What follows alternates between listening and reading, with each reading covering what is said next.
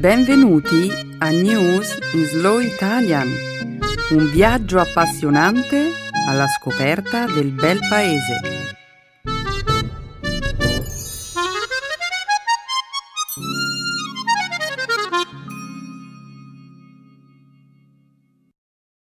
È giovedì 12 settembre 2019. Benvenuti al nostro programma settimanale News in Slow Italian. Un saluto a tutti i nostri ascoltatori. Ciao Chiara! Ciao Milena! Un saluto a tutti! Nella prima parte del nostro programma parleremo di attualità. Inizieremo parlando del diciottesimo anniversario dell'attacco terroristico avvenuto l'11 settembre negli Stati Uniti. Poi commenteremo le parole di Papa Francesco che martedì ha detto Non ho paura di uno scisma nella Chiesa cattolica. Subito dopo vi racconteremo di un annuncio fatto la scorsa settimana da un gruppo di scienziati secondo i quali il famoso mostro scozzese di Loch Ness potrebbe essere un'anguilla gigante. Infine parleremo del furto di un murales dipinto dal famoso artista di strada Banksy, avvenuto la scorsa settimana a Parigi. Purtroppo non è la prima volta che un'opera di Banksy viene rubata. Sfortunatamente è vero. Discuteremo di questa storia tra un attimo. Immagino che tu abbia molte cose da dire al riguardo. Eh sì, Molto bene. Per ora però continuiamo a presentare la puntata di oggi. La seconda parte del nostro programma sarà dedicata alla lingua e alla cultura italiana. Nel segmento grammaticale vi spiegheremo l'uso degli avverbi di modo. Infine concluderemo il programma con una nuova espressione italiana. Fare come la volpe e l'uva. molto bene Milena. Iniziamo. Certo, Chiara. Diamo spazio alle notizie della settimana.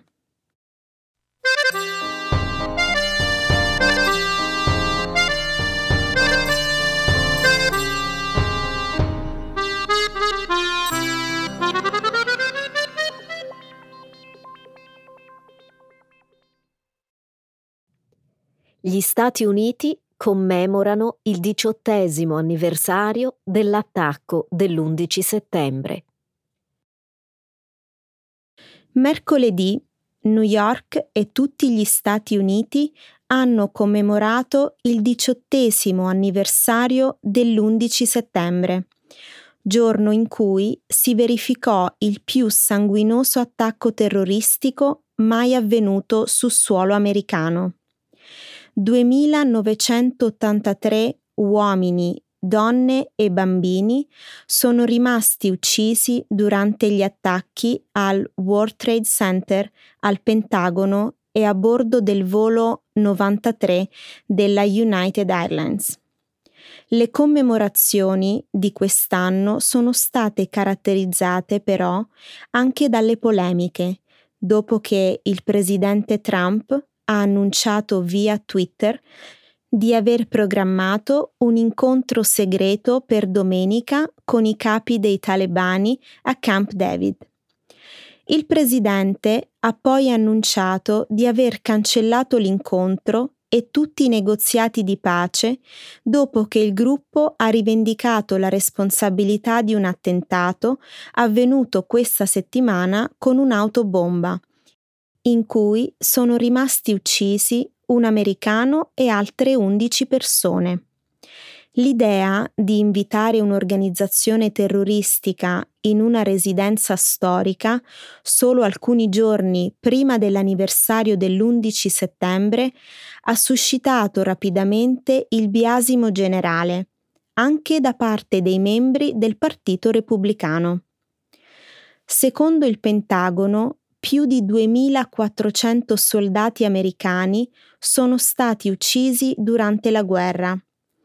Al momento in Afghanistan si trovano circa 22.000 soldati appartenenti alle forze di coalizione, di cui 14.000 sono americani. Sono tanti quelli che criticano la decisione di un ritiro anticipato dei contingenti dall'Afghanistan, temendo che i talebani possano nuovamente prendere il controllo del paese.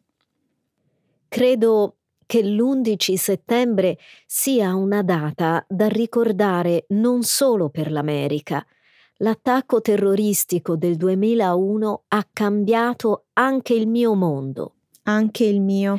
Mi domando perché mai il presidente degli Stati Uniti abbia invitato i capi dei talebani, il gruppo militante afghano che appoggiava Osama bin Laden, il leader responsabile degli attacchi dell'11 settembre, mi risulta che i talebani siano ancora fieri degli attacchi del 2001. Questa è una buona domanda. Camp David è sempre stato usato in passato dai vari presidenti degli Stati Uniti e dalle loro famiglie.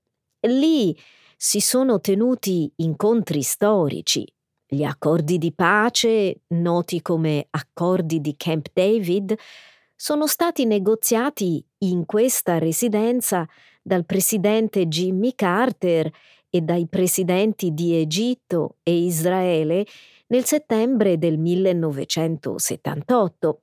Che cosa c'entra questo con i talebani? Che senso ha invitarli poi solo alcuni giorni prima dell'anniversario dell'11 settembre. Forse il piano era che si tenesse a Camp David il momento culminante della conclusione del negoziato.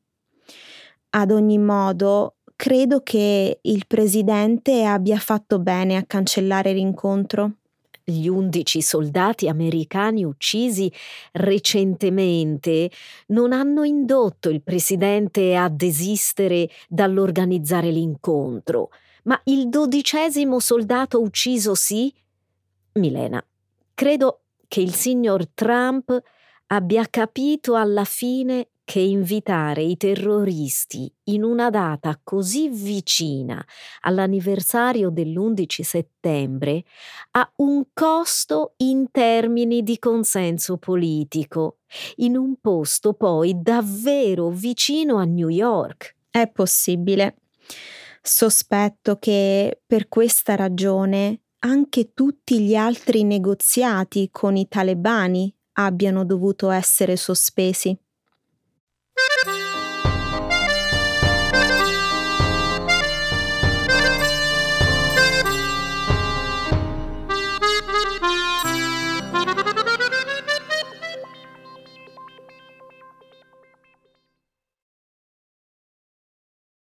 Papa Francesco dichiara di non aver paura di uno scisma all'interno della Chiesa cattolica. Martedì, nel viaggio di ritorno in Vaticano da una visita pastorale in Mozambico, Madagascar e Mauritius, Papa Francesco, rispondendo alla domanda di un giornalista durante una conferenza stampa a bordo dell'aereo, ha detto Prego che non ci siano scismi, ma non ne sono preoccupato. Con questo viaggio sono quattro le visite che il Papa ha fatto in Africa dall'inizio del suo pontificato nel 2013. Papa Francesco ha dichiarato che alcuni dei suoi detrattori hanno permesso all'ideologia politica di infiltrarsi nella dottrina religiosa come capo spirituale di un miliardo e 300 milioni di cattolici sparsi nel mondo, il pontefice ha dovuto far fronte a numerose critiche mosse dai cattolici conservatori degli Stati Uniti per le sue opinioni sull'immigrazione, il cambiamento climatico e altri problemi sociali. I critici di stampo conservatore sostengono che Papa Francesco, non parli abbastanza dell'aborto e sia troppo accomodante nei confronti dei musulmani. Non approvano le sue posizioni sul clima e sull'immigrazione. In particolare sono contrari alla decisione del Papa di permettere ai cattolici divorziati e sposati in seconde nozze di accedere alla comunione. Alcuni poi hanno addirittura definito il pontefice un comunista per la sua critica nei confronti del capitalismo. Mm, così il Papa è troppo liberale, eh? E persino comunista. Non erano le stesse cose che i critici dicevano di Giovanni Paolo II? Questo è quello che ha detto anche Papa Francesco ai giornalisti durante la conferenza stampa. Milena, non pensi che il malcontento sia cresciuto così tanto all'interno della Chiesa da rendere possibile una scissione al suo interno? Non lo so. Tuttavia, se si arrivasse a uno scisma, sarebbe una scissione davvero strana. Come mai? Beh, uno scisma è una rottura formale all'interno della Chiesa dovuta a divergenze in merito alla dottrina cattolica. Per esempio, l'ultimo scisma avvenuto in età moderna risale al 1988. 1988, quando l'arcivescovo ultratradizionalista francese Marcel Lefebvre ha ordinato dei vescovi senza l'approvazione papale. Chiara, la Chiesa cattolica nei suoi duemila anni di vita si è divisa numerose volte. Tra le varie scissioni spicca sicuramente quella del 1054, quando la Chiesa ortodossa d'Oriente si divise da quella di Roma. È vero, quello fu il cosiddetto grande scisma. Anche allora la divisione fu provocata principalmente da differenti visioni religiose e da alcuni influssi di tipo politico e sociale. Stai dicendo che se ci fosse un nuovo scisma nella Chiesa, questo dipenderebbe essenzialmente dai problemi politici del nostro tempo? Credo proprio di sì.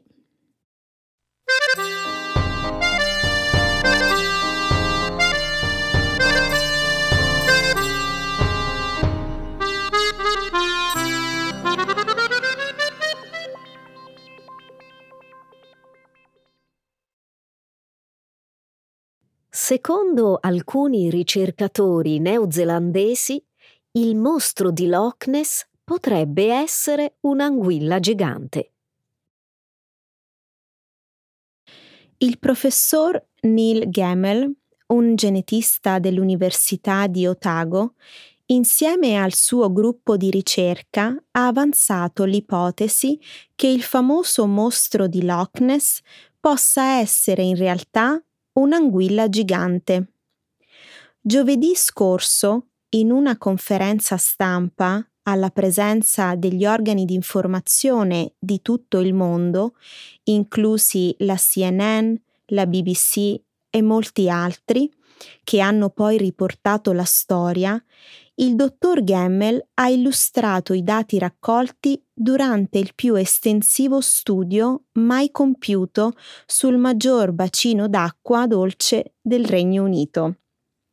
L'analisi del DNA di 250 campioni di acqua prelevati a diverse profondità e in differenti zone ha mostrato la presenza di oltre 3.000 specie diverse che testimoniano l'incredibile biodiversità del lago. Dal momento che la biodiversità era il punto centrale della ricerca, il dottor Gemmel ha ammesso che trovare prove della presenza del celebre mostro sarebbe stato importantissimo per lo studio. Le ricerche, tuttavia, non hanno trovato alcuna prova a sostegno delle ipotesi formulate in passato sulla presenza di un mostro nel lago ritenuto ora un rettile gigante, ora un plesiosauro, uno storione o un enorme pesce gatto. Il gruppo di ricerca, però, è riuscito a identificare un'enorme quantità di DNA di anguilla nel lago. Il dottor Gemmel, quindi, afferma che l'esistenza di un'anguilla gigante che si aggira nelle profondità fangose del lago è un'ipotesi da non escludere. Negli ultimi anni le notizie di avvistamenti di anguille giganti, lunghe oltre 4 metri e larghe come la coscia di un uomo, sono finite sulle prime pagine di tutti i giornali del mondo. È stato accertato, invece, ormai molto tempo fa, che la celebre fotografia del 1933 1933 che ritrae il mostro Nessie è un falso. Mi piace l'idea che la leggenda del mostro di Loch Ness potrebbe non essere completamente inventata. Da quando si è scoperto che la famosa fotografia di Nessie era in realtà il modellino di un sottomarino giocattolo, c'era qualcosa che mi mancava. Beh, la storia del mostro di Loch Ness è più che altro una favola o una leggenda. Aggiunge un tocco di fantasia e meraviglia al tuo mondo. Non è per nulla sorprendente che continui ad affascinare un gran numero di persone. Onestamente, però, non so. Non credi anche tu che questa storia sia un tantino inverosimile? Che cosa vuoi dire? Mm, secondo me, lo scienziato voleva solo attirare l'attenzione del mondo sul suo studio sulla biodiversità.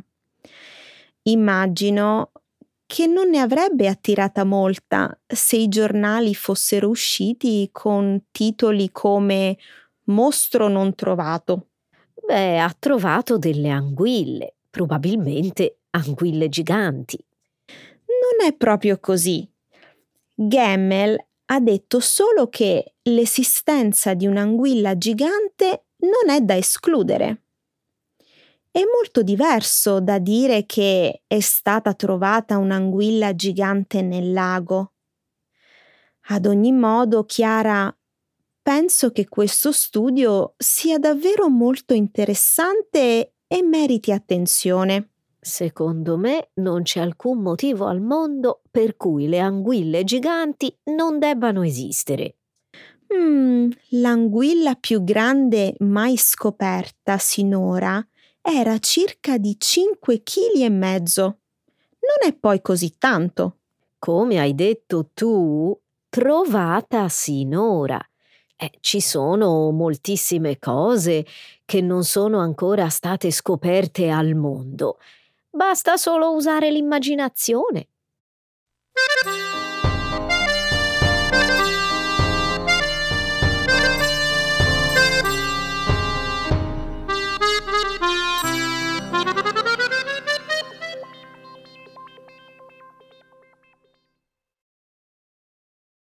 Furto di un'opera di Banksy a Parigi. La polizia francese sta conducendo indagini sul furto di un noto murales realizzato sul retro di un cartello stradale all'esterno del centro Pompidou, rubato alle prime ore del mattino dello scorso 2 settembre. Si ritiene che il graffito, raffigurante un ratto con il muso coperto da un foulard, e un taglierino nella zampa, sia opera del famoso e misterioso artista di strada Banksy. L'opera d'arte, comparsa a giugno dello scorso anno, in occasione del cinquantesimo anniversario della rivolta del maggio 1968, 1968, avvenuta a Parigi contro il governo di Charles de Gaulle, era stata protetta da un vetro.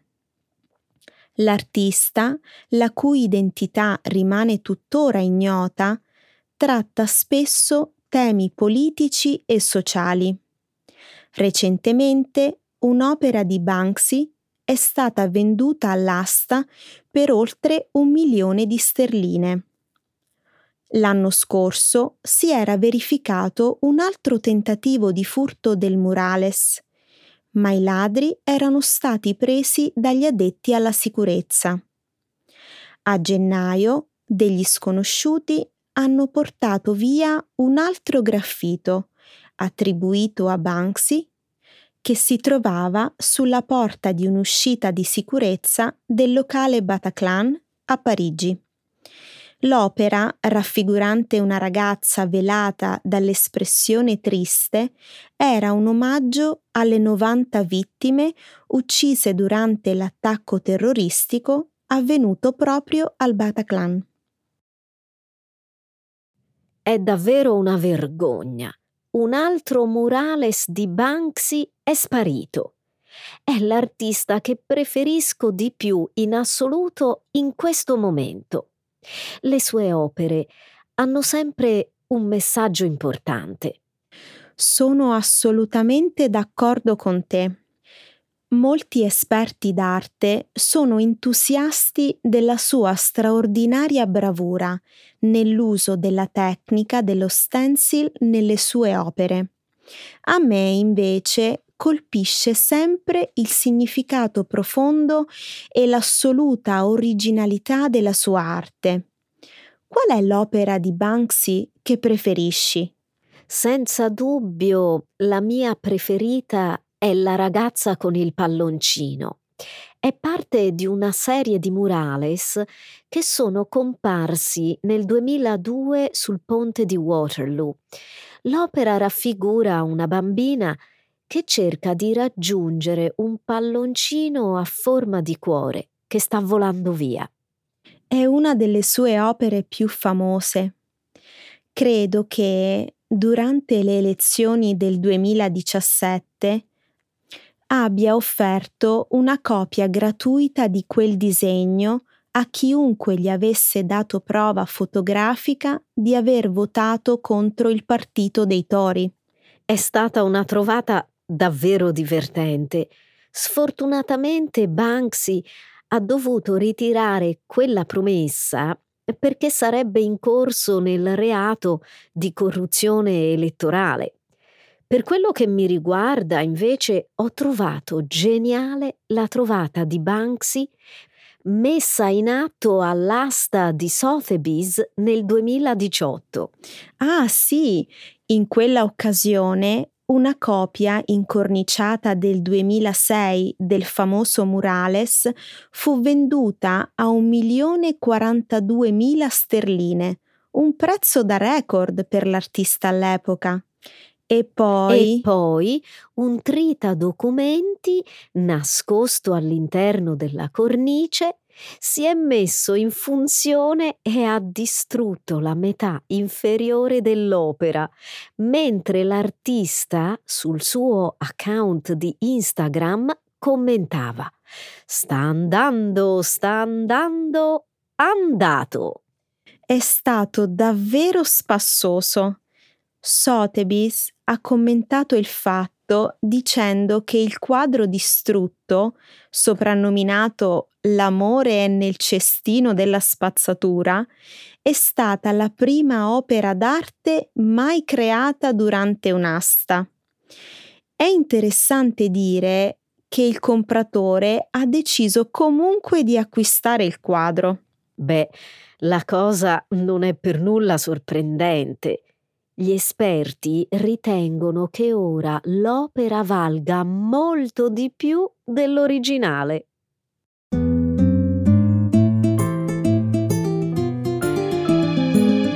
Adesso la grammatica. Per capire le regole di una lingua poetica.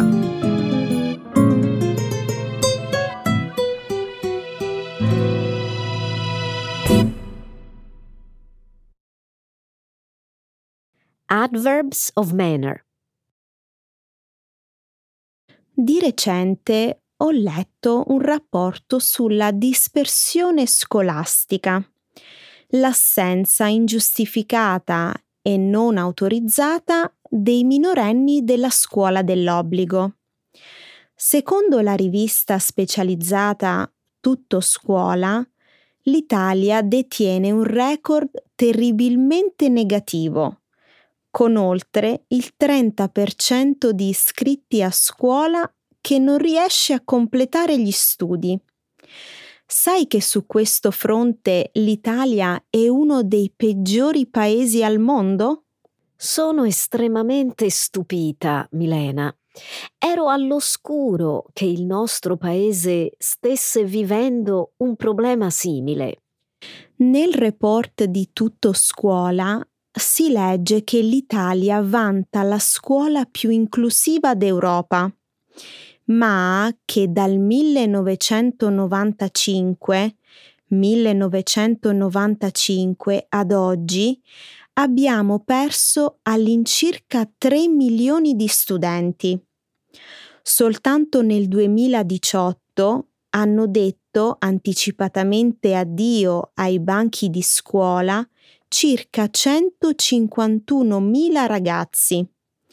Per renderci conto della catastrofe culturale che sta colpendo il nostro paese, sarebbe sufficiente fare il paragone con gli altri paesi. Hai qualche dato relativo ad altri paesi? Ti confesso che al momento mi è un po' difficile comprendere bene la portata del fenomeno. Certo, nel continente asiatico, per esempio, Giappone e Corea hanno un tasso di dispersione scolastica pari a zero. In Australia, Canada e Israele la quota relativa all'abbandono della scuola è stabilmente sotto il 10%, mentre in Russia e Kazakistan è inferiore al 5%. Dal confronto con gli altri paesi sembra che in Italia ci sia davvero un'emergenza. Quali sono le cause più importanti di questo fenomeno, secondo te? Credo che l'aspetto economico sia una delle cause principali alla base di questo problema. È chiaro che i ragazzi che provengono da ambienti socialmente disagiati e con scarse aspettative verso il successo scolastico hanno maggiori probabilità di abbandonare la scuola.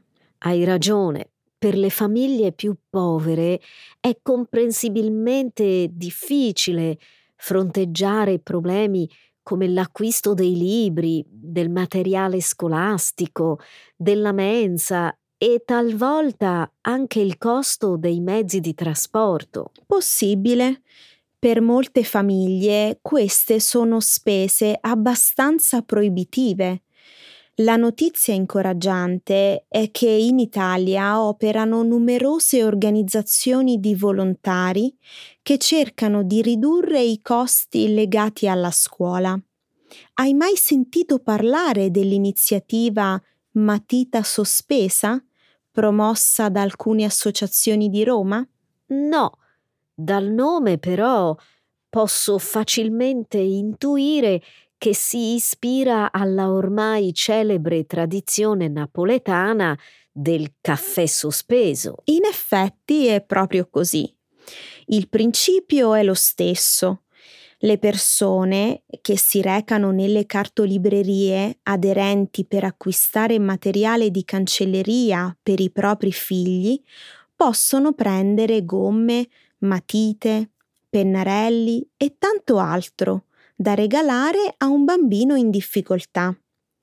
Gli oggetti di cancelleria vengono messi da parte e poi consegnati alle associazioni. Mi piace l'iniziativa.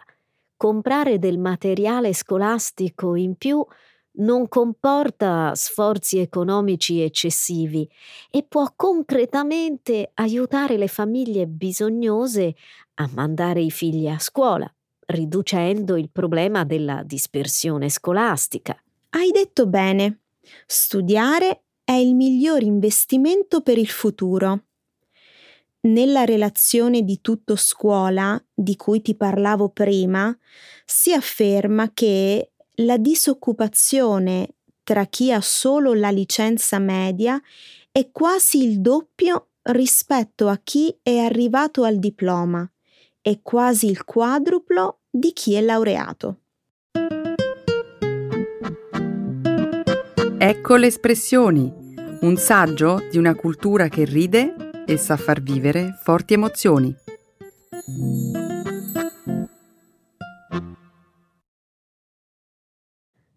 Fare come la volpe e l'uva. To express sour grapes. Oggi sono proprio d'umore nero. Domenica scorsa alcuni amici sono andati a visitare il castello di Rocchetta Mattei, una rocca situata sulle pendici dell'Appennino bolognese, senza dirmi nulla. Erano mesi che progettavamo di andarci insieme e quando l'ho saputo ci sono rimasta malissimo e mi è andato di traverso tutto il fine settimana. Capisco che tu ci sia rimasta male. È stata davvero una scortesia da parte dei tuoi amici. Chissà poi perché si sono comportati in questo modo. Mm, a sentire loro si è trattata di una decisione presa all'ultimo minuto. Dopo aver trascorso il fine settimana in un agriturismo sulle colline bolognesi, si sono trovati a passare per Grizzana Morandi, il comune in cui sorge Rocchetta Mattei. Così hanno deciso di visitarla. E forse non dovrei prendermela tanto. In fondo la rocca non è neanche tanto bella. Mm, non è che ti stai comportando come la volpe e l'uva? Se ci tenevi così tanto a visitare Rocchetta Mattei, vuol dire che deve essere un luogo affascinante e suggestivo. Eh, forse hai ragione. Ho fatto come la volpe e l'uva ci tenevo davvero a visitare quel castello. Rocchetta Mattei è un luogo surreale in cui si mescolano magistralmente arte medievale, islamica e moderna. Al suo interno si trovano cupole moresche, soffitti decorati secondo l'architettura islamica Mukarnas, labirinti di scale escheriane, un cortile con uno stile che ricorda l'Alhambra di Granada e molto altro. Dalla tua descrizione sembra davvero un luogo che merita di essere visitato. Capisco la tua frustrazione quando i tuoi amici te l'hanno raccontato. Eh, lo ammetto, ero molto seccata e delusa, ma ho fatto come la volpe e l'uva e mentre ascoltavo i loro racconti sono rimasta impassibile. Sembravo davvero indifferente. Riflettevo su una cosa. Per avere una struttura architettonica così singolare, Rocchetta Mattei deve essere un castello con una storia relativamente recente. È proprio così. La rocca è stata costruita nella seconda metà dell'Ottocento dal conte bolognese Cesare Mattei, noto per essere stato un politico, un letterato, un medico autodidatta, oltre che il fondatore dell'elettromeopatia. Elettromeopatia. Non ne ho mai sentito parlare. Si tratta forse di una sorta di terapia medica? Per certi versi sì. È una scienza medica empirica che dovrebbe servire a ristabilire l'equilibrio tra la carica positiva e quella negativa del corpo.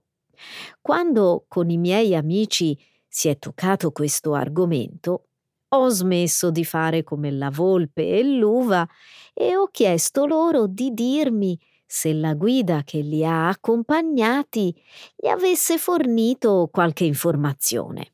Sapevo che alla fine la tua curiosità avrebbe prevalso sull'orgoglio. A quanto sembra, il conte iniziò a sperimentare questa pratica medica spinto dalla collera verso i dottori, che non erano stati in grado di salvare la madre, deceduta per un tumore. Per un certo periodo la terapia elettromeopatica è stata molto popolare, grazie anche alla citazione che Dostoevsky ne fece nel suo ultimo libro I fratelli Karamazov. Davvero interessante. Adesso che i tuoi amici ti hanno svelato tutte queste curiosità, sei ancora intenzionata a visitare Rocchetta Mattei? Certo che sì. Pensa che per farsi perdonare i miei amici si sono offerti di accompagnarmi a visitare la rocca. Io però ho fatto nuovamente come la volpe e l'uva e ho rifiutato, dicendo che non mi interessava più andarci di persona. Ovviamente ho tutte le intenzioni di andarci il prima possibile.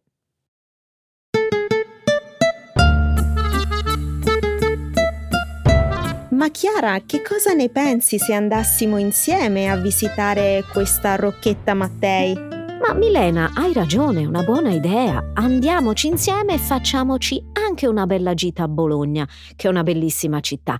Oh, ciao a tutti i nostri ascoltatori! Ciao a tutti! Thank you.